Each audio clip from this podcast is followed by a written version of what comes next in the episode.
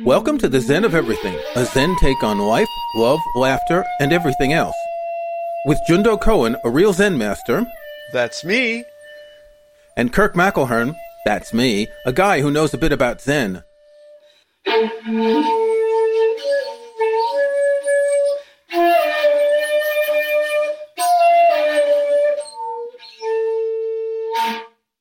evening, Jundo. How are you this evening?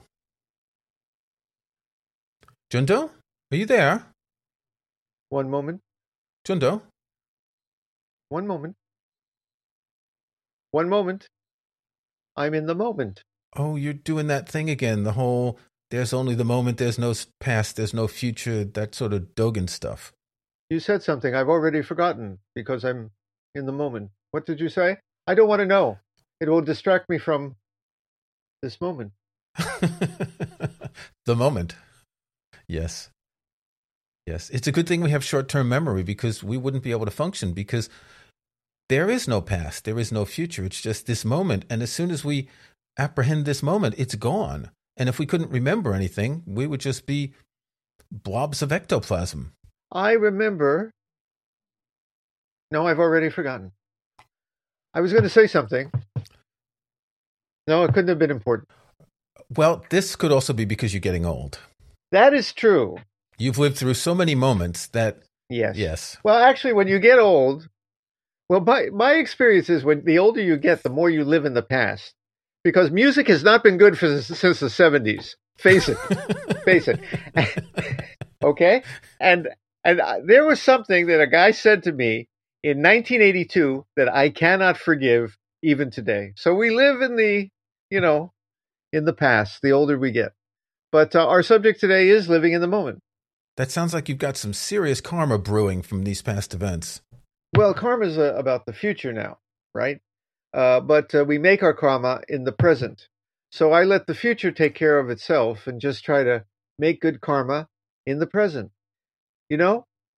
I, I just have to say to our listeners, we skipped an episode two weeks ago, and this was mainly because Jundo was in the moment watching Ted Lasso on his exercise bike and forgot that we were supposed to record a podcast, and I didn't have any other time during the week, so... Are you still fixated on the past? That was two weeks ago, man.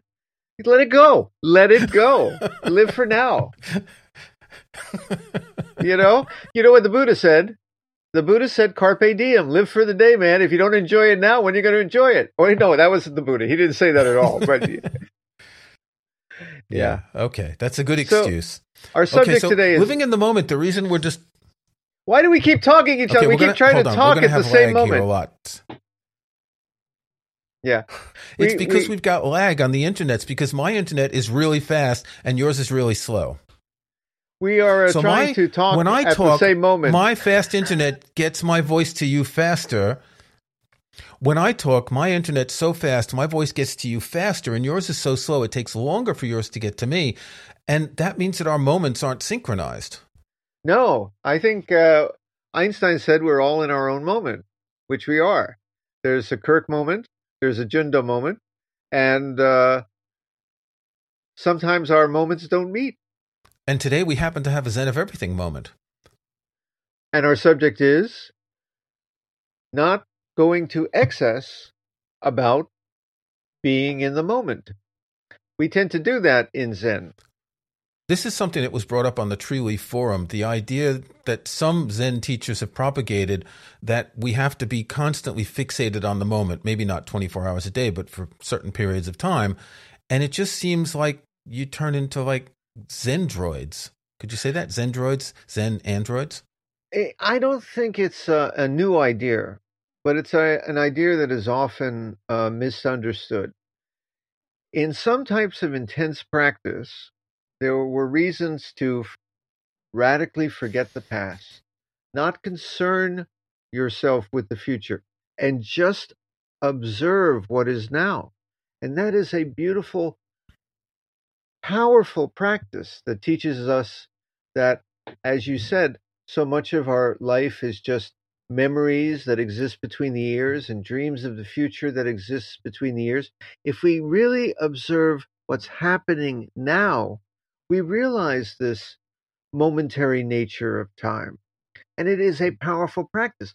The problem is that there are people who think we're supposed to stay like that every moment.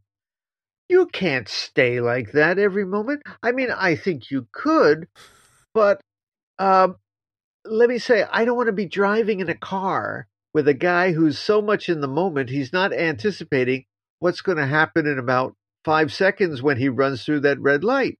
You cannot be so much in the moment every moment.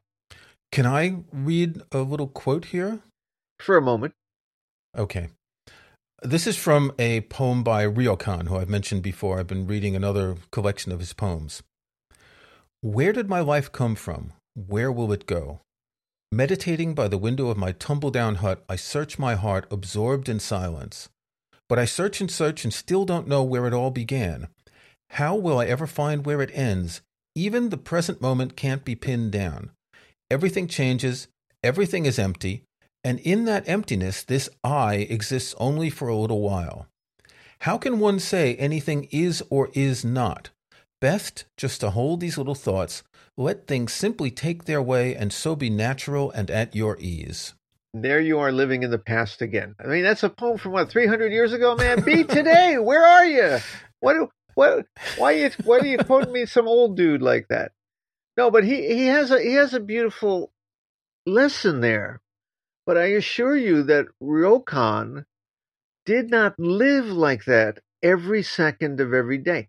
Let me underline this. There are times to just let the past go, let the future just be, just to observe what is, just to flow what is. And there are times to remember, hey, you know, in five minutes, I got to be someplace. I got to do a podcast with, you know, Kirk here, or that thing that happened two days ago. I promised the guy I was going to do something. We have to remember the past. The Buddha could not have been the Buddha if he was so much in the moment. He forgot that he was supposed to, you know, go give a talk somewhere or go out and, with his begging bowl. You cannot, in other words, we're human beings. There are times to be in the moment. There are times to be in the yesterday. And can I tell you something? When you right now, you are remembering yesterday. That's this moment of remembering yesterday. And right now, when I think about tomorrow and something I have to do, I'm still in this moment right now of thinking about tomorrow. When can you not be in the moment? There is not one moment of your life when you're not in that moment. Let me, uh, excuse me, I'm getting upset here. Give me a moment. Okay, I'm better. If you put it that way, it makes a lot of sense. And, and I think the idea of this practice, um, and I believe Thich Nhat Hanh is one of the Zen teachers who likes to foster this. It's more on retreats. It's like you want to do all of a certain activity in the moment. When you're cutting those onions and crying, you want it all to be just that moment for the time you're cutting the onions. But I think some people read into this the idea that being permanently in the moment is nirvana and that they would be enlightened if they did this, whereas it's simply a tool to observe the now. I, I disagree with you a little. It's not just for retreats. I do it at least several times during my day. Uh, I was with my daughter today. We went to the botanical gardens. It was a beautiful day. And I realized that instead of being present with my daughter there, I was thinking about some stupid internet thing. You know, I was I was thinking about work, too. And I said, wait a second, this is a time to be in the now with my daughter. And then we were in the botanical garden, and uh, um, oh, there was my daughter. She heard me say her name. Hi, daughter. Hi. Hi, daughter. So uh, we were, we were, we were in the uh, botanical garden, and there was a leaf, a particularly captivating leaf, and I wished to observe that leaf. So what I did was, in that moment, I put the whole world aside, and that whole world became that leaf. There are times to do this. It is an amazing skill. It is something we have to develop. But then again, not every moment. I don't want to observe every leaf in the botanical garden. I don't want to observe, you know, every moment of my life thinking about my daughter. I got other things to think about in order to be a good father for her, like my job. So sometimes I do have to think about my job. You know, there's a time to wash the dishes and just be so absorbed in the moment of the water flowing that yourself becomes the flowing. The water, the dish, and you. There's no before or after. There's nothing else. You're so absorbed. And there are times to wash the dishes thinking about, I don't know, baseball. Think about baseball while washing the dishes, and also have a, another eye on the T V. Wash the dishes thinking about baseball, watching, you know, whatever silly thing on the T V. Why? Because that is that moment of your life. Let it be. It is a perfect moment of washing dishes while thinking about baseball, looking at the T V. So there's a time for all of it, you see. If get this, get this. Are you listening? Yes. Don't be in the moment. Let each moment be that moment. That's a different thing. I support that completely. The moments of stubbing your toe, it's a moment of stubbing your toe. The moment of sunshine is a moment of sunshine. The moment of rain is a moment of rain. The moment of thinking just of the leaf for your daughter in the botanical garden is just that moment. And the moment of thinking about baseball while washing the dishes is also just that moment. Let each moment of life be that beautiful moment. Isn't that much better than just trying to artificially be in the moment every second? We Buddhists can be extremists, and I'm against it. I think there's a, a a spectrum of being in the moment. On the one hand, there's this obsessive paying attention to every single movement that some people can do, think that they have to be in that moment. On the other hand, as you were saying, you're in the garden, you're appreciating the leaf. Being in the moment, to me, is simply doing what you're doing without having discursive thoughts that aren't related to what you're doing. And right. You can do this at a lot of times. And, and throughout the day, unintentionally, we do this, right? But what I find interesting is that there is a certain type of absorption in the moment that's considered to be negative. If someone's spending too much time playing a video game, they're generally thinking about nothing but the video game. If someone's reading, they're generally thinking about nothing but reading. But sometimes when I'm reading, I start thinking about other things. But it's like if someone is absorbed in watching Ted Lasso, they're just watching Ted Lasso and not thinking of anything else. This is a kind of being in the moment, yet we consider it differently, don't we? Very wise. And the lesson there is everything in its time and place, nothing in excess, everything in moderation. For example, if you're only playing video games and only watching Ted Lasso, that's not good. Once in a while to play a video game and to watch. Great. If you are only in the future and only thinking about multitasking all the time and never present with your daughter and never looking at a leaf, that's bad. But if you keep a good balance and there's a time to look at the leaf and there is a time to look at Ted Lasso and there is a time to play a video game and there is a time to wash the dishes, if you keep a good balance, everything in its place and time, that's a good life. I think every moment of that life would be worth living.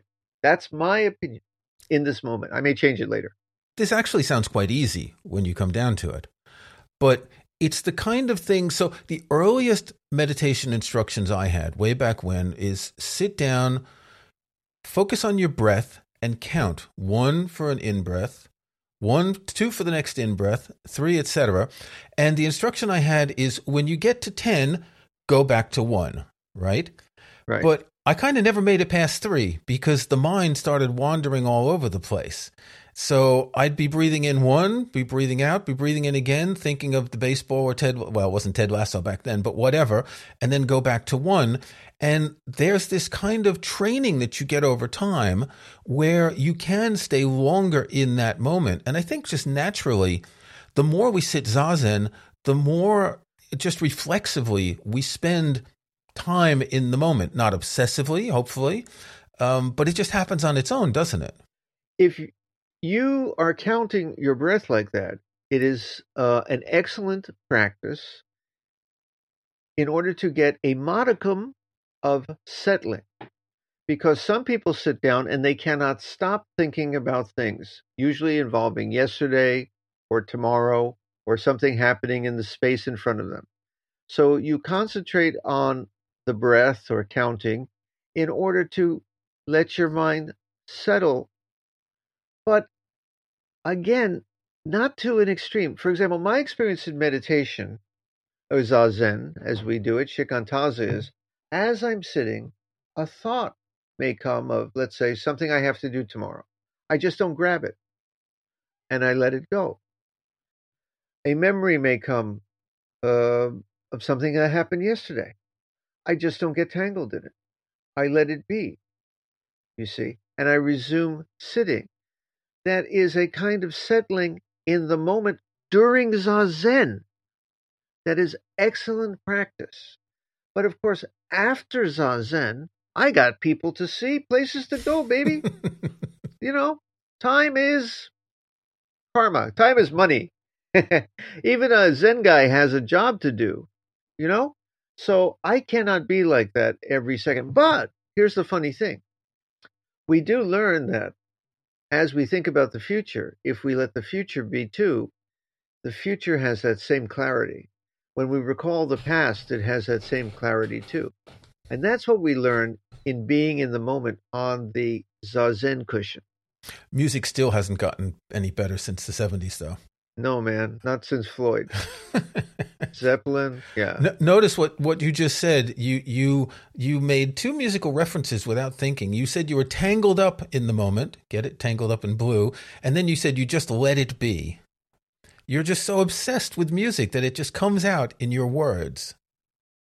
And you don't even realize it. Excuse me, Let It Be was not Pink Floyd. That's that's the Beatles. I know, but it's anyway, still great music. Anyway, anyway.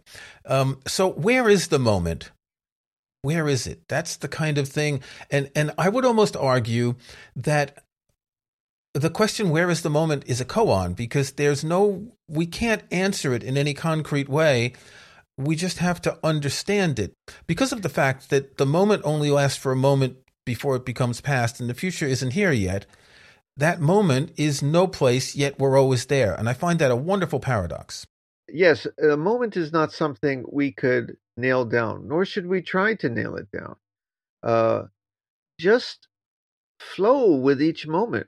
Now, that doesn't mean when I, I have to say this all the time, when I say let each moment or be that moment or flow with the moment, I often have to remind people that we Zen folks always look at things from two sides that are not two sides at all.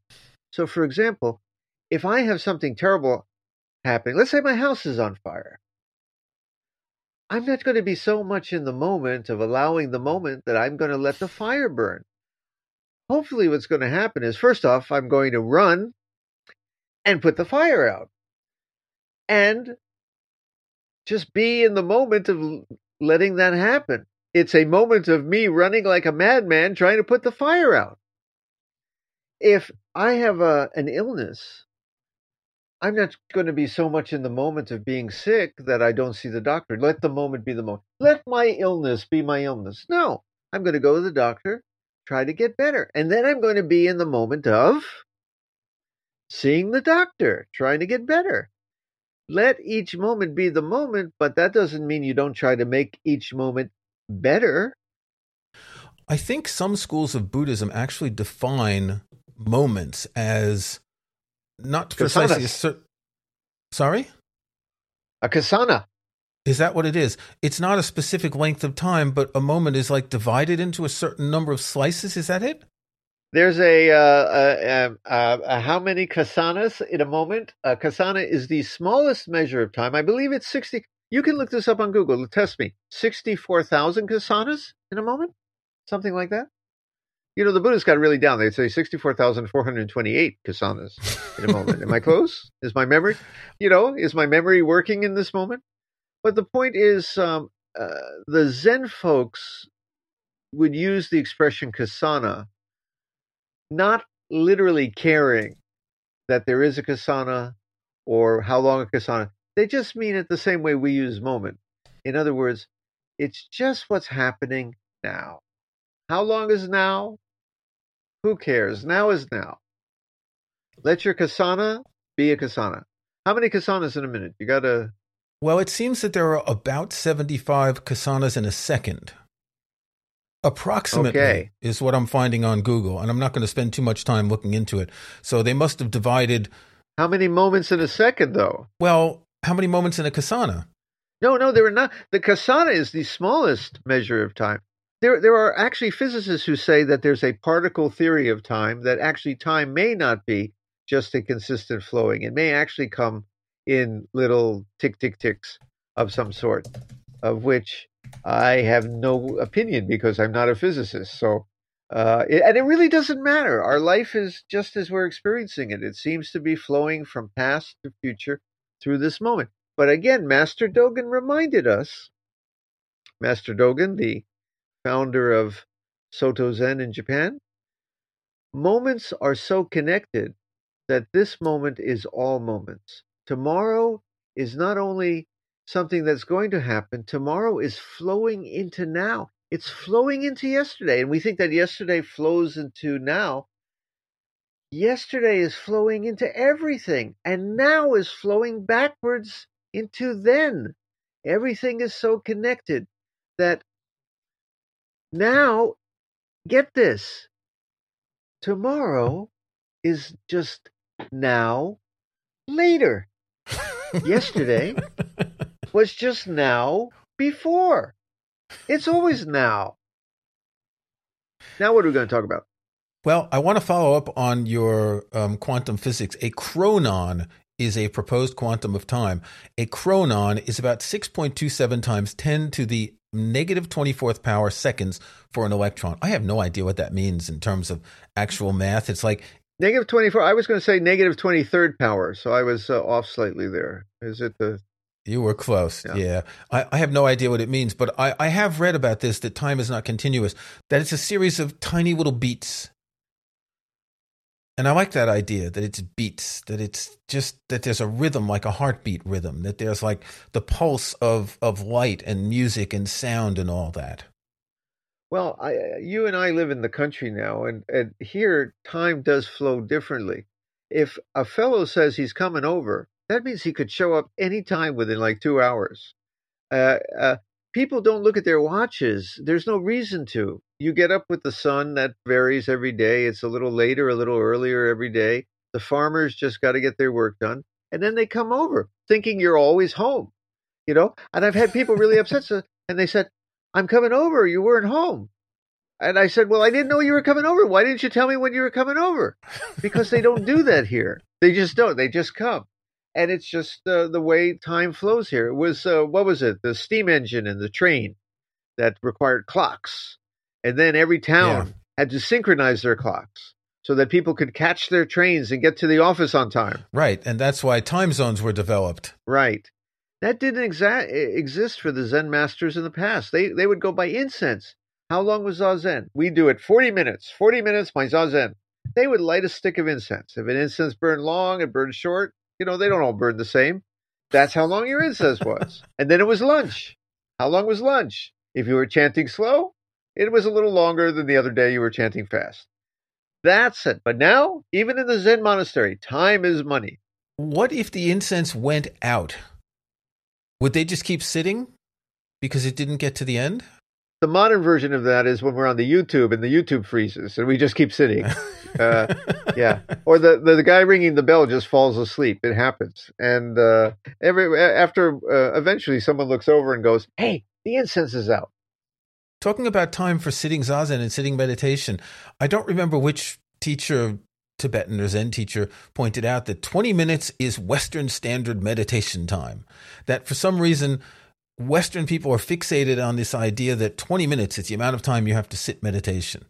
Really? I never heard that. Really? I mean, it's quite serious. I mean, there's nothing wrong with twenty minutes. I actually recommend for people who are newer to Zen, uh, five, ten, or fifteen minutes to get started. Just develop it as a habit. It's more important. It's a daily habit than particular length. But most people I know try to go twenty-five, thirty, thirty-five minutes, sometimes even forty.